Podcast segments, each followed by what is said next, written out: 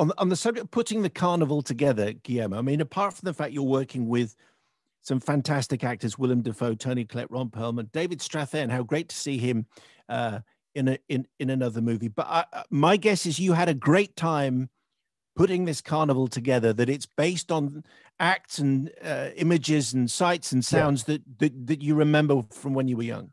Yes, in fact, the Spider Woman uh, and her speech are precisely a Spider Woman and a speech that I heard as a kid. But putting together the carnival it was uh, an incredible act of artistic creation because we had to research.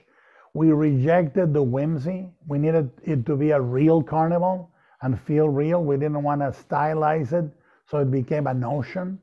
We needed to keep it gritty, dirty, real. Uh, but we had to do a deep study of the carnival typography and design from the period. Everything was backed up by research. Uh, we went to the last detail, the popcorn bags, the plaster prices on the stalls. Uh, everything was accurate to the period through reference and research.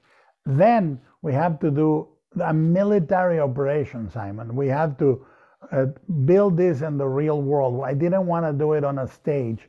I've seen carnivals on stage and they look really suffocated and unliving.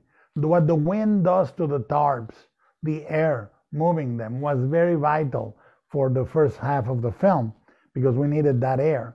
And, and we built it, we had to level an entire football field size field.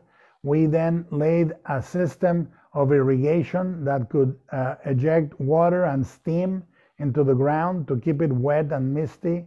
Then we had to create an electrical grid on top of that, create all the facility, facilities for the crew, facilities for the cast, yeah. an entire motel in front of it, blah, blah, blah, blah, blah. The level of construction, this is a $100 million movie that we did for 60. So the level of precision was extremely demanding.